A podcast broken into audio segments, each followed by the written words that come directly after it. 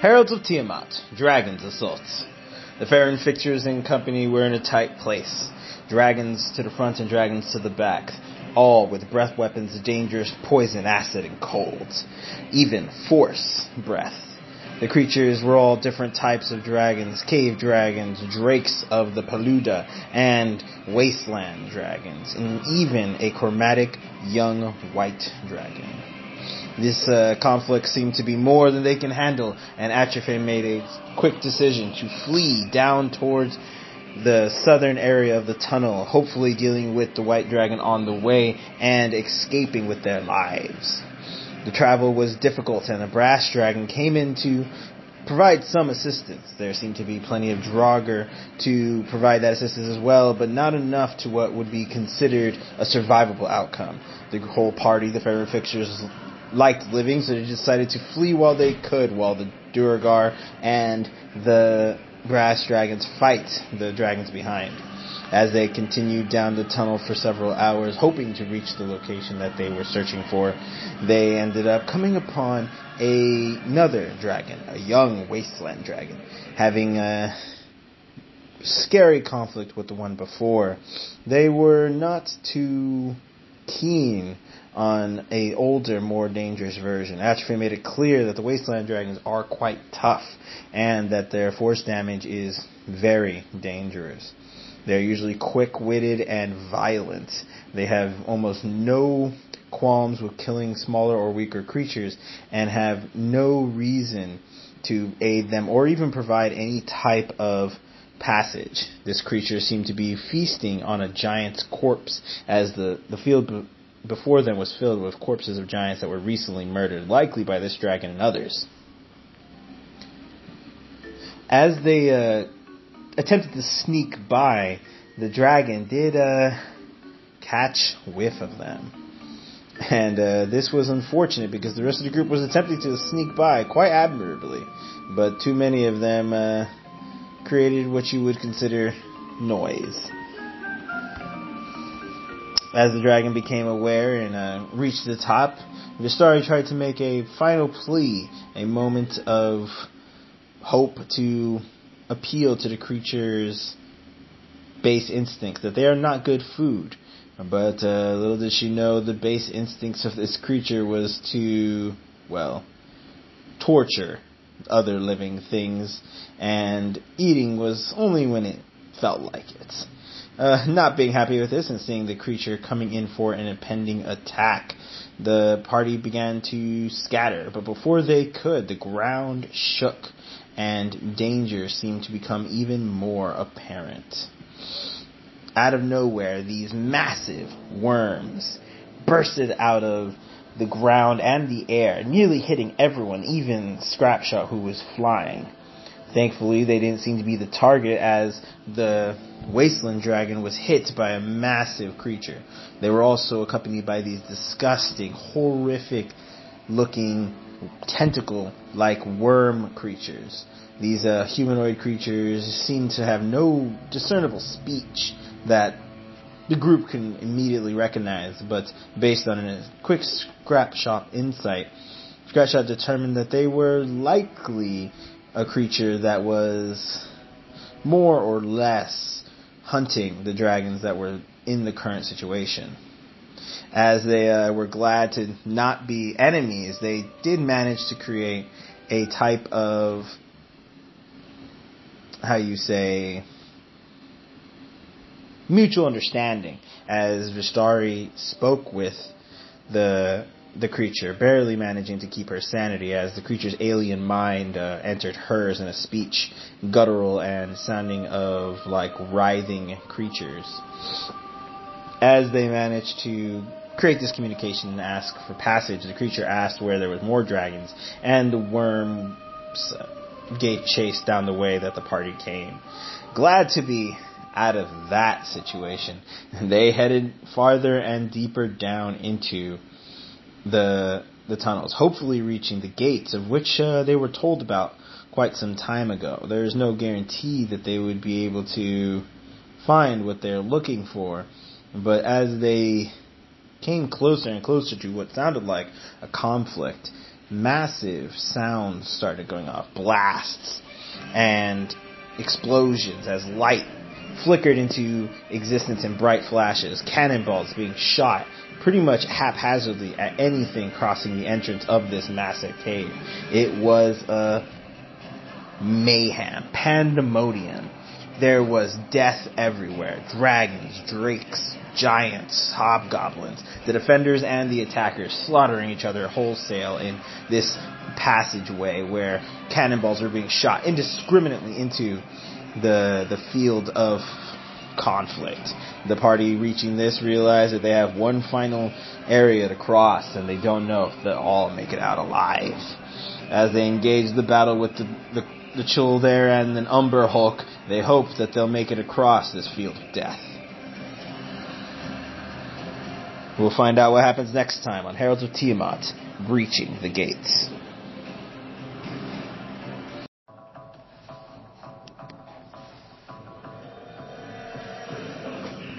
Heralds of Tiamat, breaching the gates. The Farron Fixers and company were put in a dangerous position. Their goal in sight seemed to be guarded by various giants and hobgoblins, all firing various types of ammunition and cannon fire into the hallway that seemed to be jam packed with the corpses of both the dragon aggressors and the defending giants of the Undercity. The battle seemed to be more or less not focused on them, but as they had gotten deeper into it, they ran into some Umberhulks and Chuuls that weren't necessarily wiped out by the cannon fire. The battle raised and they realized that there's going to be more of them and this combat will last hours yet. They needed to reach the gates. Heading down and further, some of the group decided to split at some of the pitfalls towards the center of the death wall. And as they split up, Atrophy decided to take the lead against some dragon war mage elementalists. These creatures seem to have dangerous abilities such as ley bolts and lava stone flinging that did fire and force damage. These creatures seem to be cave and tidal forms of these war mages, doing cold damage and poison damage with their breath weapons. These uh, Dragonborn were most certainly enemies and harrowed the adventurers, not killing any, but nearly bringing them to their full stop during their flight. Finally, be able to escape them and then travel deeper into the last leg of the conflict, there was even more dragons. White dragons, wasteland dragons, cave dragons, all attacking various giants. Hopefully, if they were able to manage the cannon fire that was being blasted out and those dragons, they would be able to escape deeper into the city and hopefully get to their location on time. As they began to travel and making decent headway and coming to some conclusions that they are just going to have to bolt as soon as they can. They managed to avoid most of the dragons as they were engaged with the giants, and speaking with the giants who didn't seem to care if they passed by or not, not seeing them as any real threat and focusing all their energy on the dragons. They managed to get to the edge of the gate and as they crossed the threshold, they were able to find a hobgoblin who said, well, if you're looking to try to escape, best go to the reserves. The city is still under siege, and if you go that way, you'll be in more conflict. The group trying to make a hard decision whether or not to wait out the, the raid and hopefully not miss their appointed time and go to these reserves or to head for the city and possibly engage in conflict safety won out and they decided to go check out the reserve. Traveling down a winding tunnel and uh, running into various strange oddities, they uh, they ran into some skeletons. Not just any skeletons, lots of them. An entire battalion or legion's worth. Cackling, cackling and laughing to themselves as the as the Farron fixers approached the group and tried to figure out what was uh, so funny, they all realized they were telling terrible puns and jokes to each other. Having uh, no idea how, what's going on or why they're so jovial when just a minute or two away. The the gates were being breached by massive adult dragons of the cave water cave winter and wasteland variety. They decided to appease these skeletons as they did notice their arrival, one of them, soon to be known as Barry White, was asking them that in order to get into the reserves, they have to tell a pun, either about themselves or about the skeletons. They don't care which. As long as they get a good laugh, they'll let you in. Various party members were able to tell significantly decent puns and funny ones, some a little too highbrow for the skeletons to get, but they still laughed. Uh, however, Vishtari and Atrophy seemed to have a hard time with the idea of humor and were doing their best to figure it out together. Atrophy decided to go with a gag instead of a pun, and uh, had Vistari turn into a dogmo, a hideous underground creature with some interesting frills for a mouth. Put said dogma on her head and proceeded to do flashy hand gestures or jazz hands, which uh, definitely got the roar's laughter out and with various intrigue after. Now entering the bone reserve, they realize that it is a complete the Sparebone Reserves is a complete uh, undead military legion that is essentially waiting to be called upon if the raid happens to proceed even farther down the way, which is where they came. Hopefully, uh, during their short rest, they won't have to participate in any conflict, but these uh, undead creatures seem to be more shy and more fun than uh, undead traditionally are. We'll see how it goes next time on Heralds of Tiamat, Alistair's game.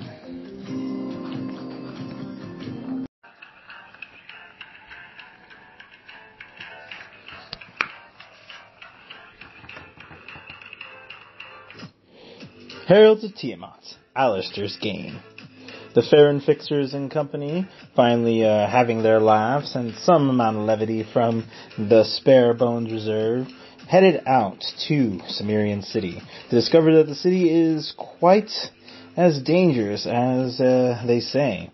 There are various creatures about of all incredibly horrific t- CR levels as well as massive cultural differences. These creatures vary from Duergar to various mind flayers to undead of the lich variety and the high end ghoul variety. Giants of all class to storm to hill, each uh, looking more dangerous and more surly than the last. The large group uh, managed to navigate their way through the city without too much issue, just so stepping on a couple people's toes, thinking that he can uh, have a good time in this city and realizing that he's more likely to be someone's good time than have a good time himself. Uh, running into some ghoul Imperials, they uh, to get some directions to the Villain's Bazaar, where Oki and the Emperor is uh, residing. As the party managed to enter the Villain's Bazaar, realizing the scale of the creatures that were around and the danger that they were in, that stepping on the wrong foot or crossing the path of a certain creature could get them killed. They uh, decided to travel warily. They ran into a strange ghoul beggar who seemed to consume uh, coins in some regard, a group of imps that were funny and playful, but not interested in people who just like to gawk and make friends. They're there to make money or contracts, depending on uh, what you're trying to have them do. So they finally ran into the Monsters for Hire facility where the Emperor and Oki were overlooking the Villain's Bazaar. As they were there, they managed to enter a dialogue with Oki, who uh, then proffered the Emperor to explain what they were going to do. Apparently, they were to uh, search out the proprietor of the Devil's Advocate bar. Uh, this uh, bar is at the edge of the Villain's Bazaar and is owned by a man named Alistair. Alistair is a very powerful devil and sits on the council and uh, has come up with the mission that the Farron Fixers will be doing for the Zhentarim. So, heading straight there and reaching Devil's Advocate, hearing a familiar tune from a uh, one Master Bates, the group enters the, the tavern to immediately be met with silence and anger in uh, Master Bates realizing that they survived his his plans and his foibles and his attempts to keep them from reaching this location. He is glad to see that they uh, managed to get his gifts, which the party figures is the cursed items that they uh, grabbed onto. But as uh, they do arrive and settle in and manage to get acquainted with the area. They meet a very strange looking but very very powerful looking um, adventurer who is also part devil. And um, this person tells them that Alistair is uh, probably going to show up if they chant for him, and uh, which then ensued on an incredibly intense moment where the rest of the, the tavern started calling for Alistair, who came in in a very flashy way from a pit in the ground in a very cartoonish fashion, but uh, ended up causing horrific and terrible illusions to be imprinted upon the mind and physically along the entire facility. Uh, some of the Farron fixers uh, felt that they might have lost a part of their sanity while attempting to comprehend this creature. But uh, despite his cartoonish appearance, he is most certainly a horrific and dangerous devil. And uh, him saying that the only reason why he looks like this is because he actually lost or was tricked into a contract that forced him to look like this. He still has the soul of the eternal burning creature, but contracts are final and uh, he doesn't know a way to get out of it yet. But that's not why he he they were there to see him. They were there to learn about their mission. Their mission was to go to the prison cube, a dangerous place deep inside the Underdark below Helm's Hold, which is northeast of Neverwinter. It's actually no longer a hold, it's a ruin run by the dragon cult. And the person they're looking for is somebody who is associated with Alistair. This man is, needs to either invoke the third pact so that Alistair can take his soul and retrieve him forever he is, or the Farron Fixers are tasked to save him from the prison cube and bring him back to Alistair in the Underdark. Now, there are some dangers and worries about this, and they were asked about a time frame. They were given until Kythorn, which is 70 weeks from today, to essentially, not 70 weeks, but 70 days from today, to essentially complete this mission. It's just a little over two months. As uh, they discuss amongst themselves and realize that they really don't have a choice, but at the very least were given a decent time frame, they started to plan asked Alistair various questions about the world around them, as well as some intrigue. Uh, Alistair is an information broker and is willing to sell information about certain people to uh, the Farron Fixers if they have the coin for it, or if they're interested in making a contract. However, uh, the Ghoul Emperor, uh, Darkule, uh, has made an edict until, well, they are effectively done with their mission. They are not allowed to make contracts with any of the creatures of the Underdark and Cimmerian in their control. So, that opportunity was a little away from them. But upon coming to those conclusions and figuring out where to move forward next, they decided to go shopping, use the money that they had and whatever they had left to effectively continue on in their journey and figure out how they're going to leave the Underdark and complete this mission, as well as report to Aldor up north in Waterdeep about their success. So, they go and they explore the Villain's Bazaar, running into Anathema's Wonder Emporium, which is a very expensive magic shop, but checks out for prices of very nice and very serious magic items. He seems to have one of everything and can get you something if you ask for it. Then they went to Mad Maggie's, a surly old grandmotherly woman who uh, is good at removing curses, tinkering items and modules, as well as creating things on the fly. She is expensive, but worth it. Realizing that they're not too in the money area, the Farron fixers now know how how beneficial the Villain's Bazaar would be, they decided to go to a place that's a little bit more affordable, the Brutal Tools and Supplies. They sell weapons and items and the basic supplies that you need in a little brutal fashion. Uh, it seems like they're giants who uh, torture and kill people who are found in Cimmerian and or around the surrounding area and take their things. And it's essentially a, a store that sells stolen and or uh, loot from various killed creatures. Uh, they are uh, quite reasonable and uh, had some decent pricings on weapons that were mildly magical, but not necessarily magical in nature.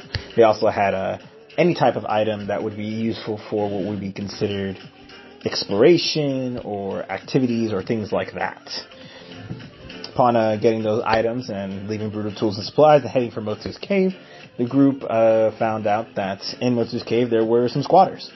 And those uh, Those squatters were very, very curious. They were lizard people lizard men. Uh, Motu immediately gained some amount of kinship. The only reason why they were there is because they sensed or smelled Motu's being there. But they were from a different type of group. And uh, as you found out, have a much more adverse feeling against magic. As far as what's going to happen next, we'll find out what happens next time in the Cimmerian city.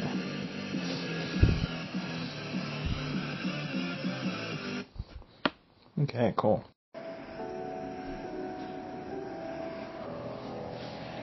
Heralds of Tiamat, Cimmerian City. The Farron Fixers and uh, company were attempting to figure out what they were going to do next. They needed a way out of the city and they needed to prepare. Going back into Cimmerian City is the first thing to do, but uh, part of the party, Cat in particular, was not necessarily at full strength and needed a, another long rest in order to recover from their endeavors out into the city alone. The Farron fixers are aware that traveling alone is dangerous, so half the group went to go to recover supplies as well as materials and information about how they can escape, while the other half stayed behind with Cat to protect the cave as well as do some exploring and uh, some nature harvesting. Upon some successful rolls and uh, checks, they managed to get a couple more interesting pieces of uh, food and uh, moss. And uh, upon Cat's uh, wake, they learned quite a bit about the world of Cimmerian City and how it functions. There's a council of 12. 12 uh, creatures that represent the various beings classified as monsters or creatures in Cimmerian City. And everything from celestials to fiends, these creatures and these council members are effectively not the strongest members, but the most influential in their caste as uh, the rest of the party was finishing up Cat's long rest, and uh, so managed to do a beautiful painting of his wife, and uh, Vishtar and Motu were cooking up some uh, delicious riffle bark. The rest of the party, Zephyr, Scrap Shots, and others, were shopping, for more or less. They uh, went to Brutal Tools and Supplies and bought food, bought tools and interesting items for cold weather. They traveled to Tespin's Copulent Cuisine, which seems to be a very uh, touchy troll who uh, finds himself to be a chef and believes that people should eat the best they can find, not just the scraps lying around. His food, while expensive, was uh, moderately good for you and uh, might have some effects depending on the ingredients he gave. There's a couple other things that they uh, purchased throughout the city, but uh, those were the two major things that they went through. Scrapshot went back to Maggie's to get a, a new pistol, a palm pistol that was uh, successful in finding and uh, purchasing. As uh, the group decided to start heading back after their escapades in the in the Cimmerian city, they met up with a party on the way back who seemed to have reached them just in time. The long walk uh, precipitated them to start heading back, and they decided to go to the Ruler's Roost, which is a location not too far from the center of the city, and apparently where the council members wait. Apparently, uh, the Beast Counselor is the one Vistari and Motu thinks that they have the best chance of petitioning for these writs of passage. A writ of, a writ of passage essentially allows you to travel in and out of Cimmerian City via magical means without any issue, and they are indeed permanent. However, they do cost quite a bit and usually are personal favors given by the counselors themselves. So, waiting to petition the counselor, they uh, stood in line for about eight hours. It was a really long wait in line with various beasts, creatures, and other uh, slightly less intelligent beasts. They uh, managed to make it to uh, the front of the line with a frog and a tabaxi woman who explained the situation that they can uh, petition for this writ of passage in about 310 day, which is about 30 days from now. The group was not interested in waiting that long, understanding that, well, the Beast Counselor does have their time and that they have to do what they need to in order to get people to wait. So they asked if there was a way to expedite the process, and there is. Uh, the frog made it clear that it's dangerous and that it's a mission given to the petitioners by the counselor, and there's no guarantee that they'll survive it. Uh, taking the risk and uh, knowing that they can turn it down anytime, they decided to take this mission. The mission was to be uh, research subjects for an Exantar, a lich in the Enchanted Towers. As the Farron Fixers traveled up into this tower, uh, seemingly using the small stone given to them by the frog that will get them back to go see the counselor if they manage to survive the encounter, and also inform Exanthar that they are his new research subjects. They will uh, get up there, and as they got up there, they uh, discovered that the place is very magical. It is an enchanted fortress made from head to toe in enchanted material as well as scrollwork, runes, and spells among the like. Uh, Exantar is a lich, a very powerful one, a very old one. And uh, upon seeing the Farron Fixers uh, breaching his threshold in his doorway, he decided to pick two of them out since uh, they seemed to be his research subjects. He uh, pulled Jiso and Vishtari into his room, closing the door behind them and uh, talking to Vishtari and Jiso in private. This conversation was uh, interesting. Uh, was offered a chance to do something with his patron, and he decided that it was worth the risk. And Vishtari was asked to help Jiso achieve this goal in the way that Exanthar chooses. Vishtari, seeming to have no compunction or worry about doing what the Lich asks and wanted to see the beast counselor herself, she decided to go through with it.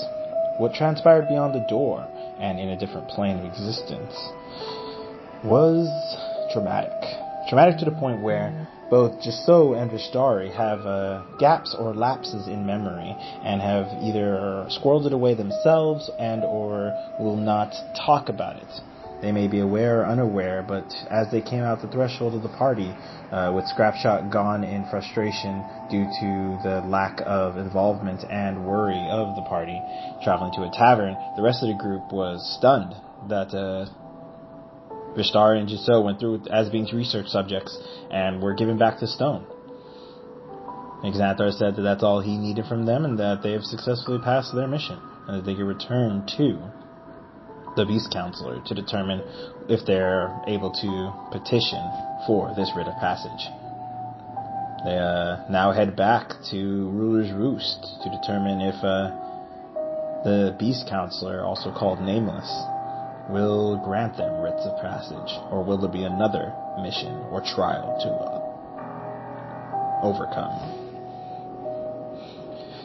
We'll find out next time on Nameless and Escape.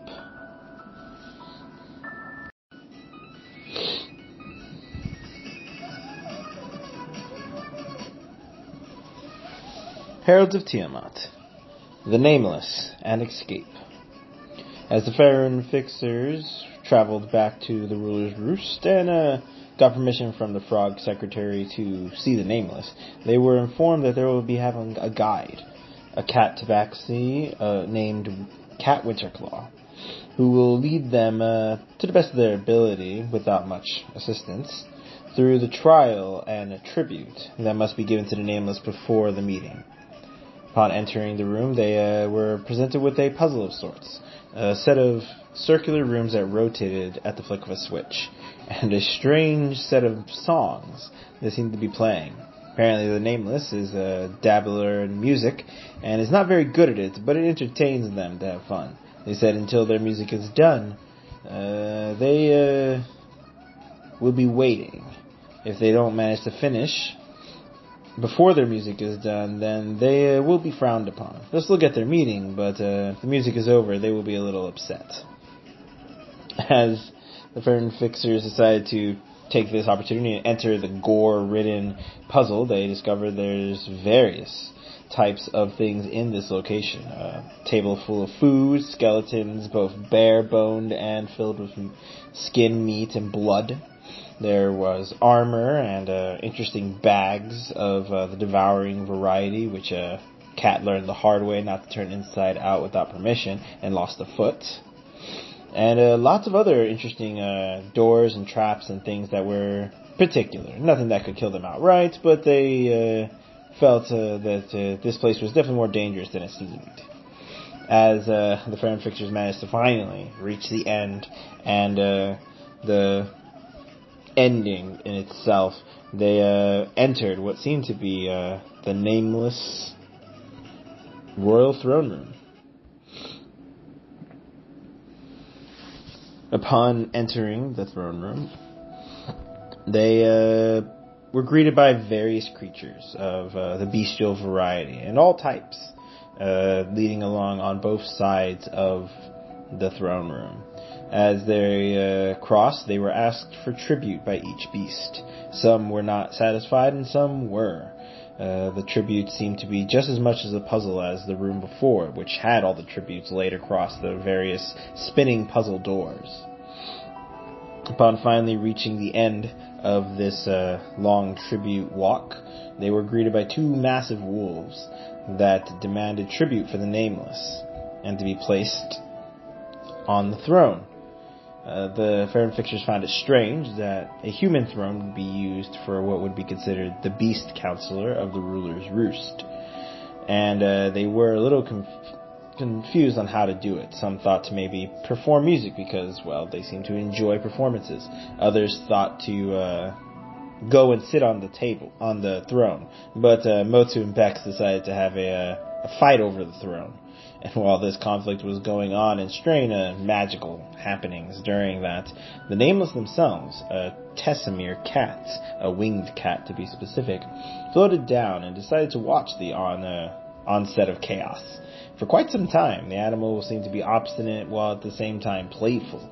It uh, finally took tribute as Zephyr managed to sit on the throne and paralyzed him, sitting in his lap and using him as a chair. It seems that the throne was meant for whatever creature sat in it, but the person sitting in it was actually the seat of the Nameless. As the Nameless uh, discussed with the Farron Fixers about their situation and their desires to return back to the surface, the Nameless provided them a mission. They would send them to the surface once, and they effectively would have to go and bring back a specific item, artifact to be specific, called the Scratch Post an interesting object that they left behind in the Silent Sound Lighthouse. They uh, have a friend who's going there, so they might be able to pop by. But they are understood that they have to bring this scratch post to the Nameless before they help Alistair with his problem. Or, at the very least, do not help Alistair before they help the Nameless, even if it's within hours. So, this uh, being a mild conflict of interest and causing some uh, inter-party dialogue, they uh, were trying to discover how they can get rid of the passage from the Nameless. The Nameless says if they do this for them, they'll be considered for future associations that could lead to a writ of passage. But for now, this first mission is uh, what is needed. Farron Fixers accepting this, uh, decided to try to head out, but realized the Nameless isn't that type of counselor. Uh, it asked them to stay where they are until they were dismissed, as the creature was steadily and ponderously watching them, kneading at uh, Zephyr's legs and having a, a, time of itself in its own time. It finally dismissed the group as a whole and sent sent them away to Exanter, who will be sending them back to Waterdeep in uh, however fashion he plans to. During that time, the Farron Fixers have quite a bit of downtime as it takes a little bit of while to travel. Roughly 20 hours of it. Most 16 of it mostly being travel, and the other, well, 12 of it. 14 of it mostly being travel, and the other 6 of it being miscellaneous things that they plan to do before leaving the Cimmerian city. We'll see uh, what happens next time with the Heralds of Tiamat, the real Lord's Alliance.